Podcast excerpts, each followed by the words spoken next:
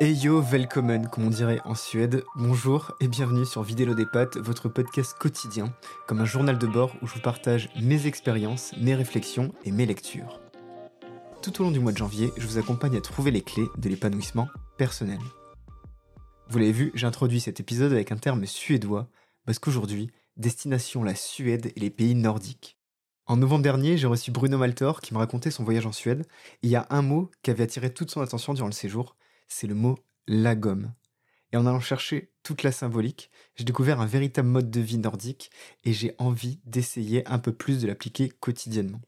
Alors déjà, que vous sachiez un peu, c'est quoi le lagom ben En fait, le lagom, c'est un concept suédois qui se traduirait par juste assez, juste ce qu'il faut, ni trop, ni pas assez. Et ce qui me plaît dans cette philosophie de vie, c'est qu'elle prône euh, l'équilibre, la modération et la simplicité sur toutes les facettes de notre vie quotidienne. Alors déjà, sur l'équilibre de vie quotidien, il y a certains entrepreneurs qui parlent de, piliers de vie. Et on se rend compte, lorsqu'on n'est pas épanoui ou lorsqu'on se sent perdu, c'est souvent parce qu'on a du mal à jongler entre tous ces piliers de vie, entre toutes les facettes de notre vie. Euh, que ce soit être un bon mec, être bon au travail, être un bon pote, être présent pour notre famille, faire du sport.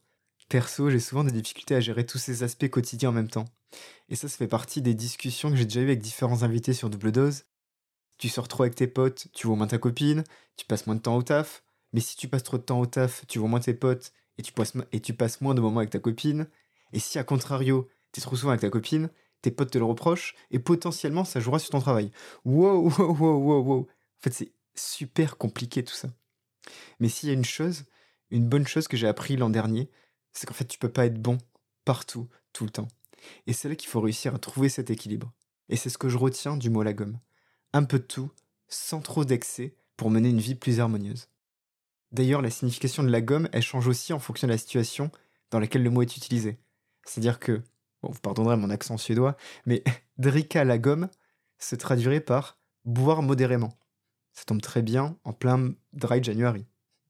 Il y a aussi la gomme art bast qui peut se traduire par juste ce qu'il faut, c'est ce qu'il y a de mieux. Ou encore la gomme leng qui signifie à la juste longueur. Alors vous voyez, le mot la gomme s'utilise partout. Et la légende dit même que les vikings, un grand peuple nordique, avaient l'habitude de crier la gomme en buvant chacun à leur tour dans le même pichet. Il fallait prendre une gorgée la gomme pour que chacun autour de la table puisse en avoir aussi. En boire ni trop pour en laisser aux autres, ni pas assez pour en profiter quand même. Alors sur votre prochain apéro, pensez à moi et criez la gomme en levant euh, haut et fort votre bouteille de vin. En fait, euh, ce lagom, c'est aussi une philosophie de vie qui nous encouragerait donc à la juste mesure, au ni trop ni trop peu, pour, je le disais tout à l'heure, trouver un équilibre harmonieux dans la vie. Au travail, par exemple, est-ce qu'on est véritablement productif lorsqu'on travaille trop? Et si on travaillait ni trop ni trop peu, mais juste ce qu'il faut? Notre productivité n'en serait-elle pas bénéfique? N'en serait-pas-on plus heureux? Et là, il est question d'apprendre à poser des limites qui nous sont propres.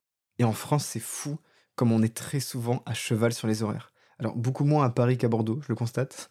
Mais euh, récemment, j'avais un alternant euh, et, souvent, tout au long de la journée, on échangeait. On échangeait en direct ou par Slack. Et si je voyais qu'il avait été sérieux toute la journée, ben, j'avais aucun souci à lui dire Mais vas-y, tu peux filer, on finira demain.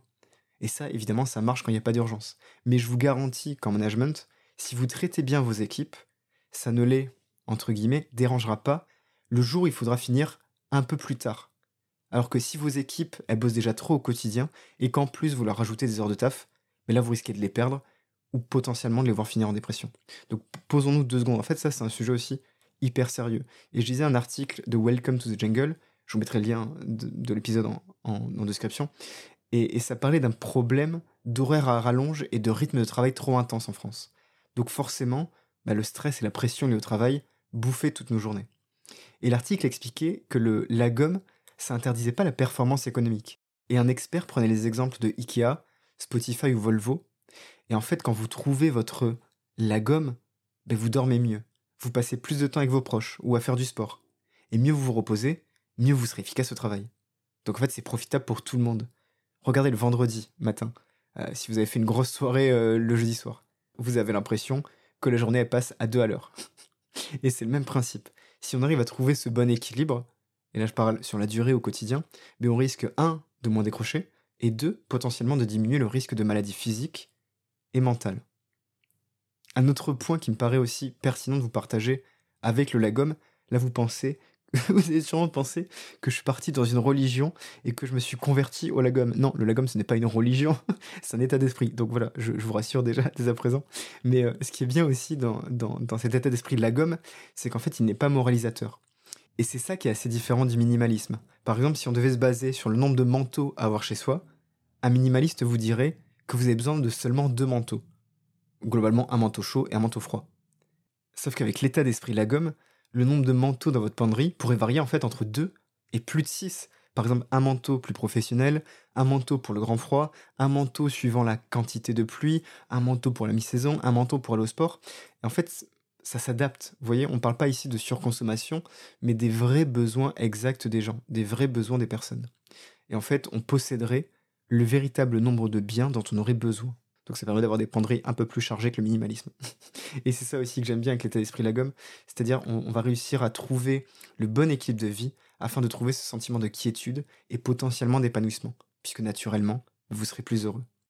Évidemment, je ne pouvais pas conclure cet épisode sans le petit dictionnaire des mots nordiques. Il y a un mot danois qui reste euh, dans le thème, c'est Morgenfrisk. Et ça, c'est le sentiment de plénitude et de vrai repos après une bonne nuit de sommeil. Le mot contraire, c'est backstive. Et là, ça veut dire se réveiller encore ivre des excès de la veille. En gros, une bonne gueule de bois. Un mot que j'avais du mal à dire avec Bruno, alors je vais réessayer cette fois-ci, c'est arbejlagle. Je n'arrive toujours pas à le dire, mais c'est arbej, arbejlagled. S'il y a des Danois qui écoutent cet épisode, aidez-moi à prononcer ce mot. C'est très compliqué. Mais ce mot aberglag, aberjagled, en fait, c'est un mot qui signifie la satisfaction de faire un métier, une activité qui nous plaît.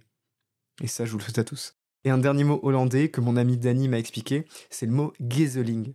Alors pour tout vous dire, j'ai pas vraiment tout compris parce que ça s'utilise un peu tout le temps aux Pays-Bas. Ça peut être pour parler d'une personne, d'un moment partagé, d'un endroit. on pourrait le traduire par cosy convivial ou agréable. En fait, ce qui est important, c'est la sensation de bien-être qu'on en ressort. Et Danny me disait que quand tu proposes une activité à quelqu'un, la personne peut te dire League. en fait ça veut dire trop cool, ça va être fun. Donc faire une soirée raclette, c'est League. parler des heures avec ses potes au téléphone, c'est League. manger des pâtes avec un peu d'huile d'olive, c'est League. Putain, ça me fait penser que j'ai toujours pas mis l'eau à chauffer. Bon, je file préparer mes farfales et je vais sûrement me poser devant un petit film sur Netflix et ça, c'est Gazlig. À bientôt